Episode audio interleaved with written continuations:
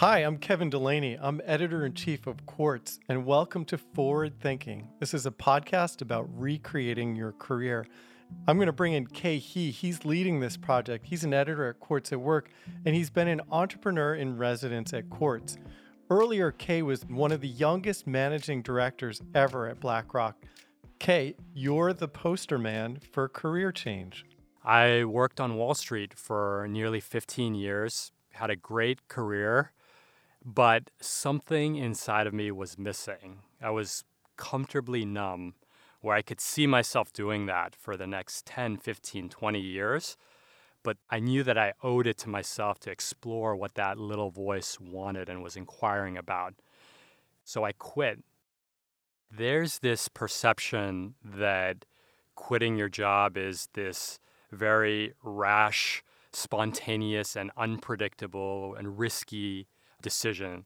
Many listeners are sitting wondering and wanting to know what is the playbook to do something like this. And that's why I wanted to do this podcast, Forward Thinking. I had the privilege to talk to incredible professionals who have taken risks, left high profile jobs, all in the pursuit of meaningful work. And they're going to share with us their struggles and how they did it. My name is Khe Hy, and welcome to Forward Thinking. There's a few factors that lead up to me quitting. Think of a football game. In the stock market, it's like finding out that the referees make more money selling things to one of the teams than they do from refing. No one was really talking about it. I became outraged. Okay, in this episode, you're talking to Brad Katsuyama. He's the founder of IEX. A lot of us know him from Michael Lewis's book, Flash Boys, and his story parallels yours in some way. We used to be together at these kind of fancy business dinners with our bosses. And then as the night went on, we'd peel off at the end of the table or to the bar and say to each other, we really need to get out of here. We need to do something different. He never really identified as someone kind of seeking meaning with a capital M. But having lived through the financial crisis on a trading desk and seen some of the injustices with stock exchanges and high frequency traders, he was really moved and compelled to quit and start his own stock exchange called IEX.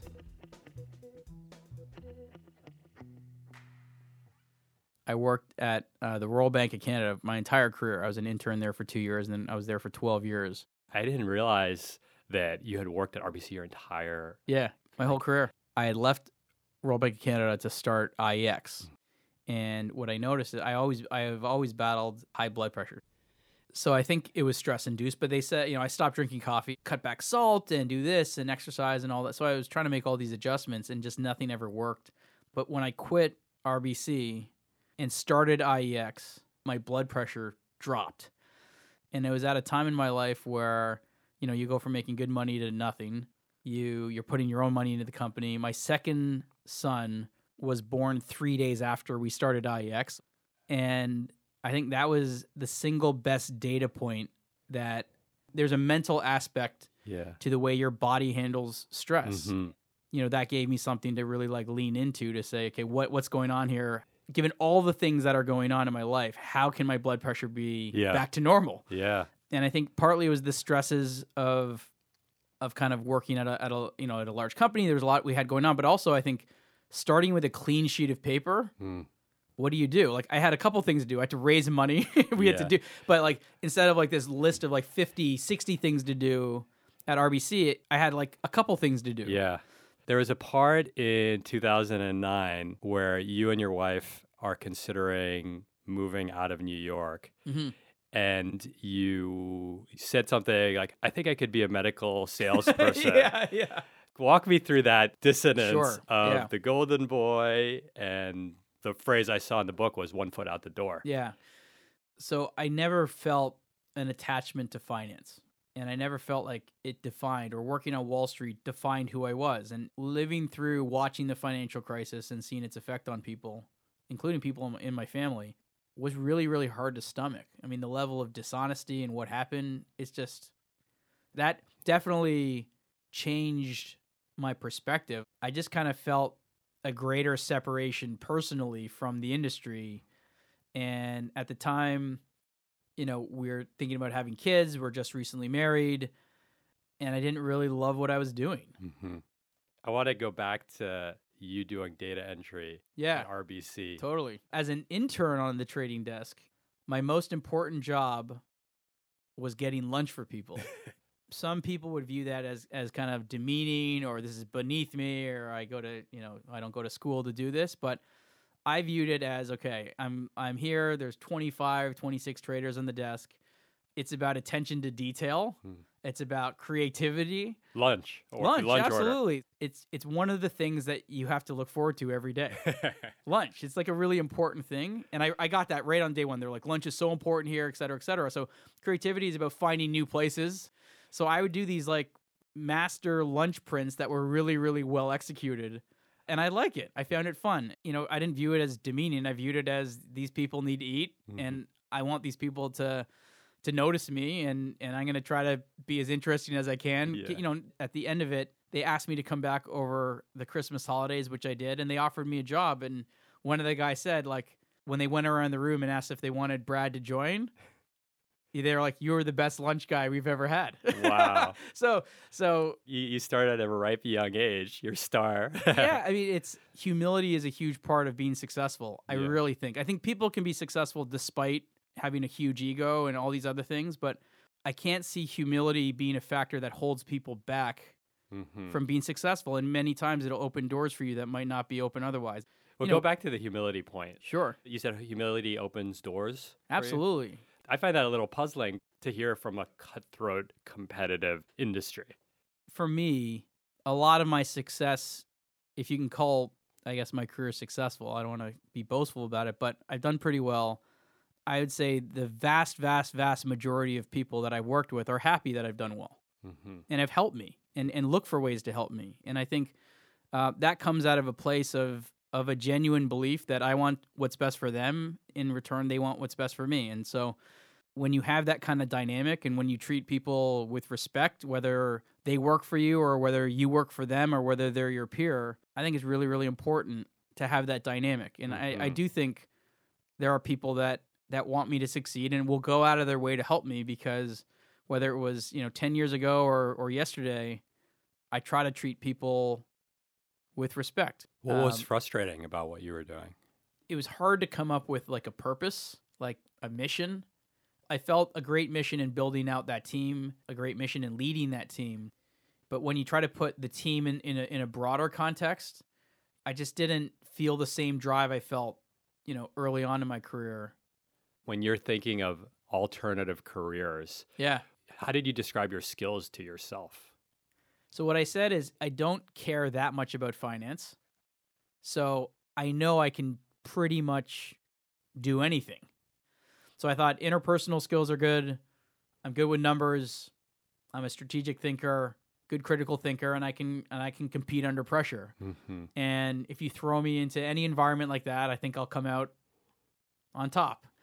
Yeah. And so I had a lot of confidence that whatever situation I found myself in, I'd I'd, fi- I'd figure something out Yeah. and so I was I was okay with it. People have this idea that you have a passion and then you leave your job and you follow that passion. But my guess is it's not quite as binary as that. Following your passion is kind of a tricky thing. And what I mean by that is when I left, I could not write my passion on a values board. But I knew that there was some fire in me that needed to express itself. I quit not knowing what that passion was. But as my next career started to unfurl, it started to become very clear to me. One thing that I realized that I was very passionate about was teaching. I loved being a boss on Wall Street, I loved mentoring junior peers. And now, as a writer, and even with this podcast, so much of what I do centers around teaching.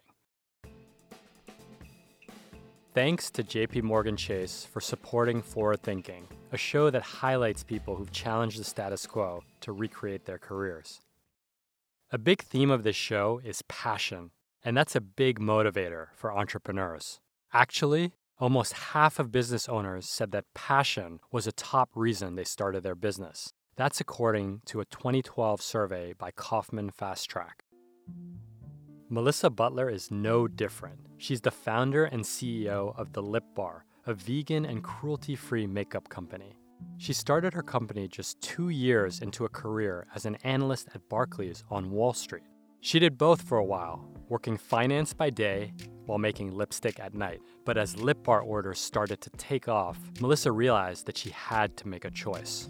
So one day, while carrying a garbage bag full of orders to the post office during her lunch break, Melissa decided it was time to leave her job to focus on the lip bar full time you know, I believed in the business so much that I was willing to quit. I started becoming very frustrated with the beauty industry and with its linear ideas, its lack of diversity, its excessive amounts of chemicals. My goal was to create this idea that that beauty wasn't linear by showcasing um, diverse imagery within that beauty industry and increasing representation across the board. So I've always envisioned that we would be successful simply because I always knew that there was a big purpose behind what we were doing.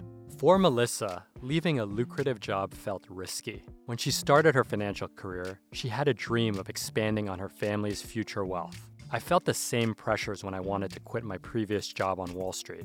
But sometimes there are other, less traditional ways of creating wealth for your family. That's been true for me and Melissa. I grew up in Detroit, Michigan. I didn't come from the best neighborhood. So when I thought about what the American dream looked like, it really looked like for me being a provider for the rest of my family. That was the motivator. It took a lot of courage to chase her entrepreneurial dream and its potential impact on women. Others took notice. Hers was one of the first companies to get funding from the JP Morgan Chase supported Entrepreneurs of Color Fund, which gave her the capital she needed to expand into retail. The fund actually started in Detroit with $150 million committed to the city's entrepreneurs of color. The program has since expanded to other U.S. cities.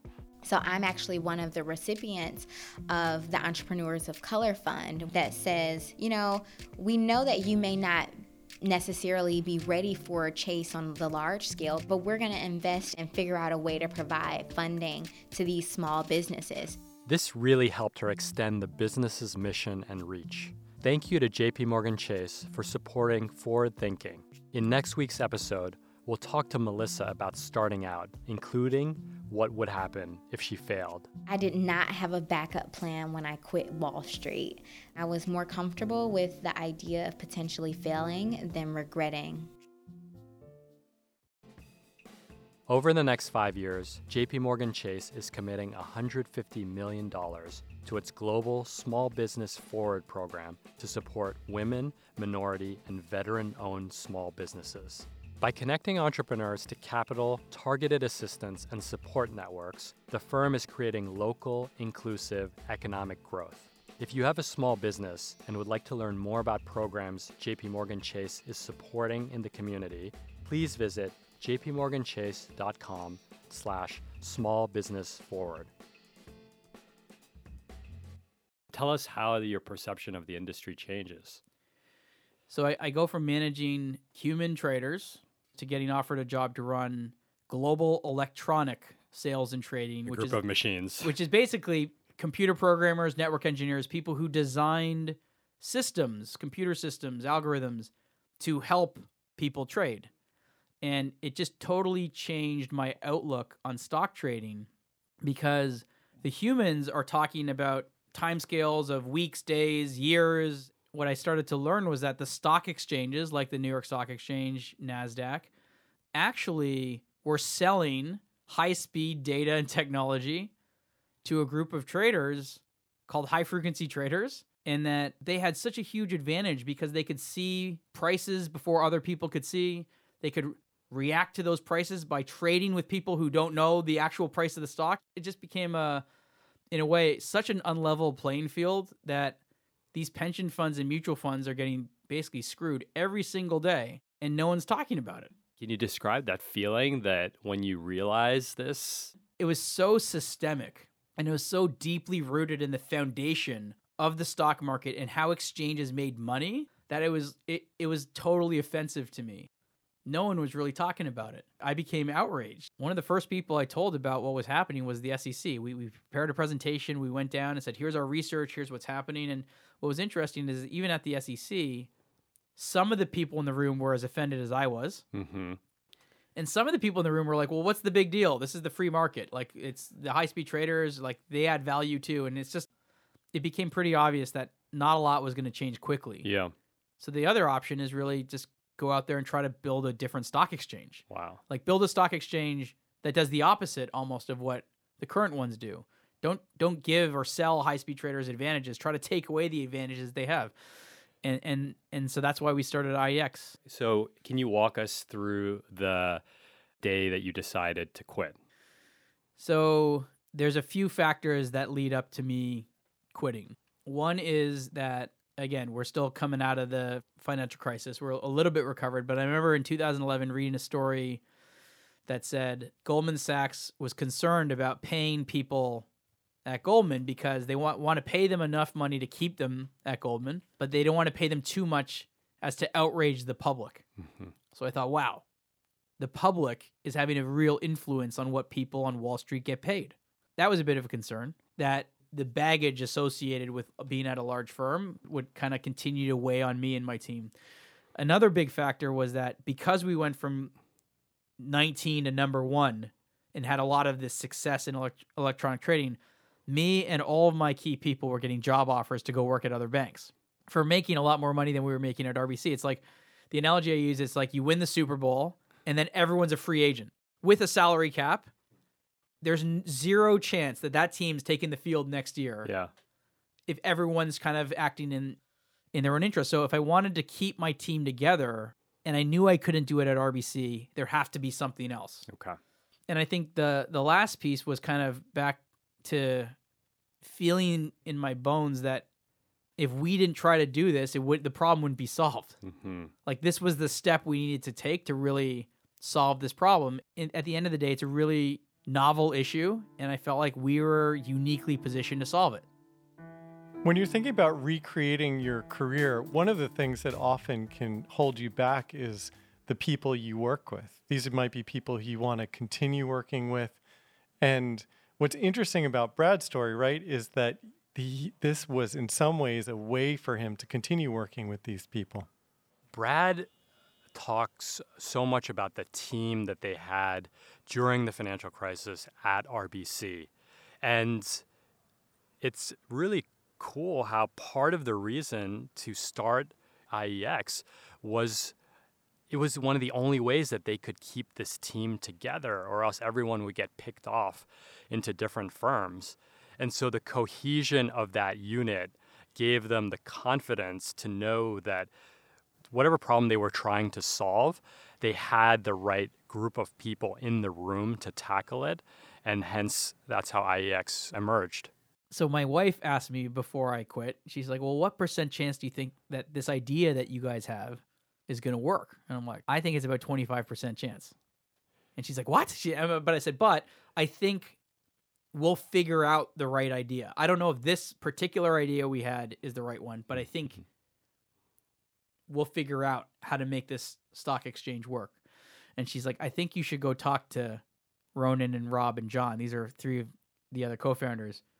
to see what like you don't want them walking into this where you think that there's a 75% chance that what you're talking Mhm. about right now is not going to work. And so I went in there I said, "Guys, okay, do me a favor, write on a sheet of paper what percent chance you think that this particular idea, and it's not the idea we ended up doing. So that idea would have failed. Wow. What percent chance this idea that we're talking about right now, what percent chance do you think this is going to work? They write it down, they hand it to me, I open them up. I was the highest at 25%. Right. But everyone said, I think we will figure it out eventually. Okay. So I'm not leaving RBC because this idea is the one. I'm leaving mm-hmm. RBC because this team of people we think is going to figure this out. Wow. And I think for me, that was a huge moment to be like, okay, we're ready to do this because we're not making a bet that we caught lightning in a bottle in a way. We're making a bet that keeping the four of us together is going to solve this problem. Did you have contingency plans? What I told my wife is that if IEX doesn't work, we will pick a place we want to live. We'll move there and I'll figure it out. But it got to the point where we had a I remember we had a spreadsheet with a bunch of places that we were thinking of moving and we kind of ranked them all and had different things, quality of life, cost of living, all this all this stuff. So you go back to the Go back to yeah, go back to our original plan. You'd be in Toronto s- doing medical sales. Yeah, maybe, maybe. The other part too is that I knew by doing this we were going to upset a lot of people, hmm and you know I probably wouldn't be welcome back at a lot of places. In a way, it's as the CEO of the company, I'm like the tip of the arrow. If we tried this, we exposed all of this, and then we failed, I would probably be too toxic. Hmm. So that was the contingency. You know, this is my chance. We're going to take it, and if it doesn't work, we'll go do something else and we'll move. How did you view the riskiness of your decision to leave? the biggest risk was the money and the fact that we had a young family. Yeah. You know, I, I I never wanted to put my family at risk. Now I was lucky enough to have some money saved up. So I, I would say the downside was really opportunity costs of not making money. hmm But because I was okay with the contingency, I was okay to to give it a shot and to move on with life.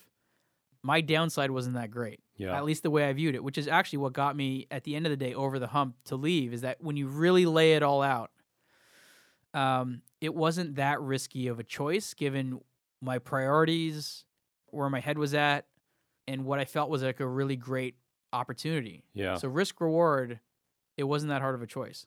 Did you do like I remember when I left, I took amount of money and moved it to another bank account, saying like once this goes to zero, that I'll do the medical sales in, Yeah, yeah, in right. Jacksonville Yeah. strategy that you had. Yeah. Did you have any kind of mental tricks that you used? Yeah, I had I basically looked at our expense run rate. We cut out all the stuff that we could cut out. We did that when when I started IEX. And then I said, "Okay, here's how many years we have to make this work." Yep. And I said to my wife that at the end of this point, if we're not there, we're not going to dig into another part of of our savings and we cut out a lot like even things down to like I stopped taking cabs. I took the subway everywhere. We actually ended up moving. We moved out of New York. The private schools were too expensive, and and so we made some big life choices as a result. Thankfully, it, it's worked out, and IEX has done really well. There's the advice of follow your passion or, or, or do meaningful work. Yeah, What do you tell younger, like your young interns, about the importance of meaningful work? there's meaning you can find in a lot of work. You know, I hate putting spotlights on on just like totally extraordinary missions mm-hmm. because there's mission to be found in a lot of places. And I think that if you're searching for a mission, a lot of times you're not going to find it. And I think for me, working at a large company gave me the experience and put me in a position to then start my own company Mm-hmm. if I had left college and had just been focused only on starting my own company, I can't imagine what would have happened to me or where I I would have been. It's right idea, right time, right people. And you might be 23 when that happens, or you might be 33, uh, like I was, or you might be 43. But how do you fine tune your sensors to be more perceptive to what that thing might be? You know, for you was the injustice in the stock market. Yeah.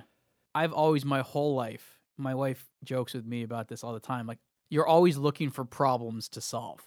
So I'll be the person that sits at the dinner table with her sister and spends three hours talking about what her sister does to find that, like, thing that I think she could do differently Yeah. that would lead to success. So I think you have to be curious and I think you have to have an insane work ethic. okay. And I think if you can have those two things, you're going to uncover things. You're going to take things to a depth that other people aren't willing to go. And in that effort, you'll find problems that need to be solved. yeah. Well, thanks a lot, Brad. This is awesome. Cool, no problem. Khe, Brad's story is pretty remarkable. What sticks out to you having talked to him about it for this podcast and, and other times as well? When I reflect on Brad's story, I just think of someone who is just voraciously curious, yet humble enough to know what he doesn't know. And when you pair that with this methodical uh, approach that he has to solving problems, building businesses, building teams, I think it makes a really, really powerful combination. And to some extent, it's it's not surprising that they were able to create something special like IEX. Thank you for listening to Forward Thinking, brought to you by Quartz and supported by JP Morgan Chase. If you want to learn more about recreating your career, please visit qz.com/work. And to learn more about me, your host, please visit radreads.co. This podcast was produced by Jessica Glazer and Oluwakemi Aladesuyi, with additional production support from N2 Communications, and original score by Hannes Brown. Next time, I talk to Manoush Zomorodi, who started her own media company after quitting her job at WNYC. She tried to build a startup while doing a day job, but a friend told her she had to pick one. I can't remember who it was said to me. They're like, if you're really gonna do this, like really gonna do this, there's only so many hours in the day, and you're gonna want to give it your absolute laser focus.